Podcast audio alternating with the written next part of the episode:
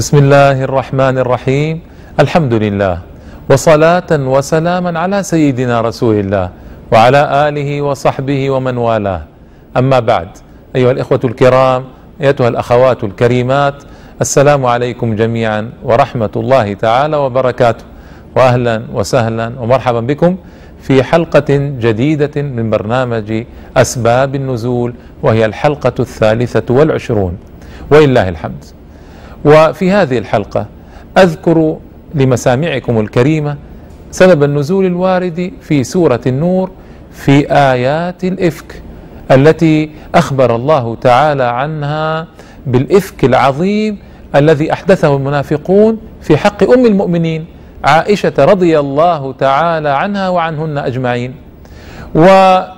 والآيات طويلة والقصة طويلة. والآيات تبدأ بقول الله تبارك وتعالى إن الذين جاءوا بالإفك عصبة منكم لا تحسبوه شرا لكم بل هو خير لكم لكل امرئ منهم ما اكتسب من الإثم والذي تولى كبره منهم له عذاب عظيم. إلى آخر الآيات وكما ذكرت لكم الآيات طويلة. وسبب النزول طويل. لا يسعنا ذكره في هذه الحلقة ذوات الدقائق المعدودة. لذلك أذكر لكم مجمله ومضمونه أن أهل النفاق رتعوا في عرض السيدة المصونة الكريمة الجليلة عائشة رضي الله تعالى عنها. ومن تكون عائشة؟ إنها أم المؤمنين. وزوج النبي العظيم. صلى الله عليه وسلم. فإذا اتهموها في عرضها بسبب حادثة فهمت خطأ فكيف إذا يتقون الله هؤلاء؟ لذلك الله تعالى قال الذي تولى كبره منهم له عذاب عظيم وهو رأس النفاق عبد الله ابن أبي ابن سلول والعياذ بالله. هذا هو الذي تولى إشاعة الفاحشة وإشاعة القول الفاحش في المدينة والعياذ بالله. والحادثة طويلة كما ذكرت لكم لكن أم المؤمنين كانت في غزوة نامت ما تنبهت إلى إلى أن النبي صلى الله عليه وسلم قد ذهب ومعه الجيش تخلفت عن الجيش جاء أحد الصحابة رآها راقدة أركبها في هودجها وساقها إلى المدينة ما رأى منها شيئا رضي الله تعالى عنهما ولا كلمها ولا كلمته وضع في هودجها أخذها إلى المدينة فلما رآهما المنافقون داخلي داخلين إلى المدينة همزوهما ولمزوهما وتكلما فيهما بالكلام السيء. وبقي المنافقون يرددون هذا اياما في المدينة حتى أنزل الله تعالى في سورة النور براءة السيدة عائشة وأنزل لوم من صنع هذا الصنيع وأنذر كبيرهم عبد الله ابن أبي ابن سلول بعذاب شديد. نسأل الله السلامة والعافية. في هذه الآية يظهر لنا بوضوح أيها الإخوة والأخوات كيف تحمل النبي الكريم بأبيه وأمه صلى الله عليه وسلم؟ تحمل كثيرا في سبيل أن يوصل إلينا الإسلام وفي سبيل أن يوصل إلينا الرسالة الكريمة. جاهد في الله حق جهاده وأوذي في أعز ما يملك. صلى الله عليه وسلم. أوذي في سمعته فقيل مجنون وكذاب وساحر وكاهن وشاعر. حاشاه بأبيه وأمه صلى الله عليه وسلم. وأوذي في جسده الشريف فكانوا يتناوبون ويتعاقبون عليه بأنواع من الإيذاء في مكة في جسده. وأرادوا قتله صلى الله عليه وسلم وطاردوه صلى الله عليه وسلم.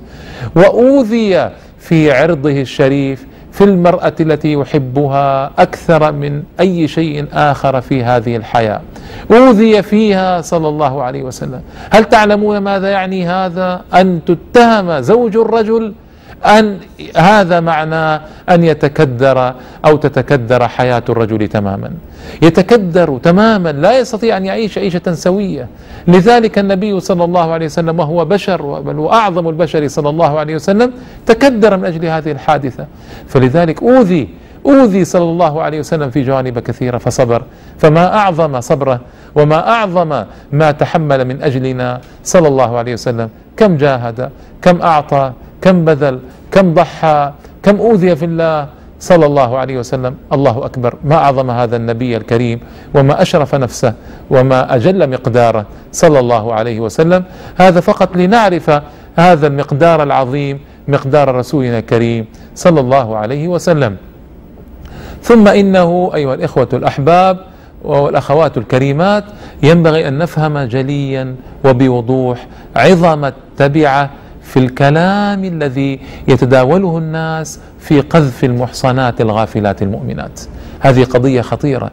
إن الذين يرمون المحصنات الغافلات المؤمنات لعنوا في الدنيا والآخرة ولهم عذاب عظيم يوم تشهد عليهم ألسنتهم وأيديهم وأرجلهم. أعوذ بالله. أعوذ بالله.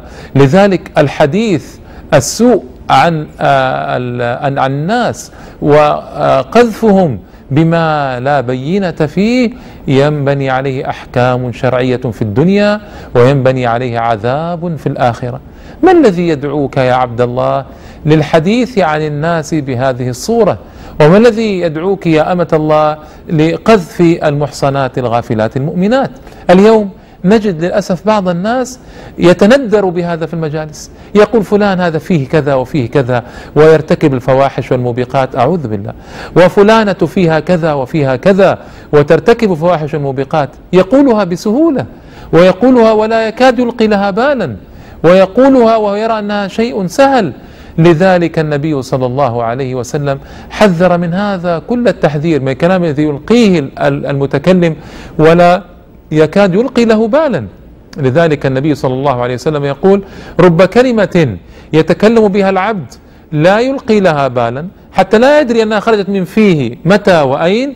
يقول يلقى بها يهوي بها في جهنم سبعين خريفا. سبعين سنة وهو يهوي في جهنم بسبب كلمة قالها كلمة.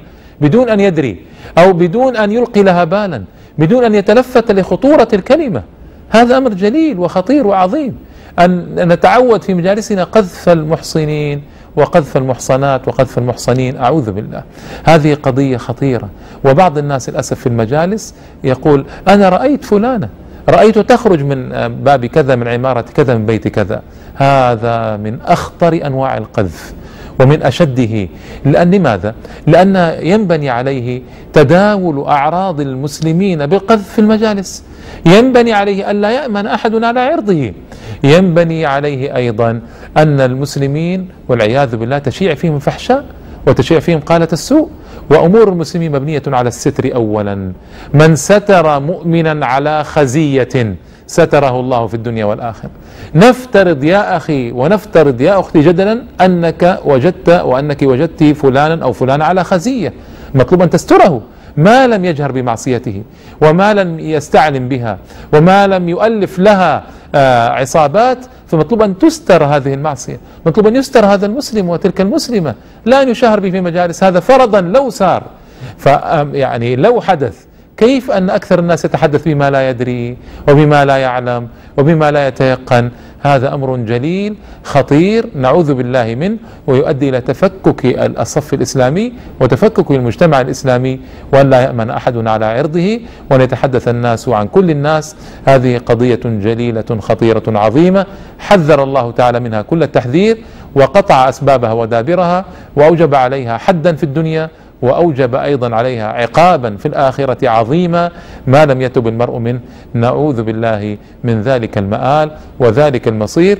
ونسأل الله تعالى بأسمائه الحسنى وصفاته العليا أن يقي مجتمعات المسلمين قالة السوء وأن يقيهم الشرور وأن آه، يحفظهم جميعا وأن يحفظ اخواننا المسلمين وأخواتنا المسلمات إنه ولي ذلك والقادر عليه. وصل اللهم وسلم وبارك على نبينا محمد وآله وصحبه أجمعين. وإلى اللقاء إن شاء الله تعالى في حلقة قادمة من برنامجكم أسباب النزول. والسلام عليكم ورحمة الله تعالى وبركاته.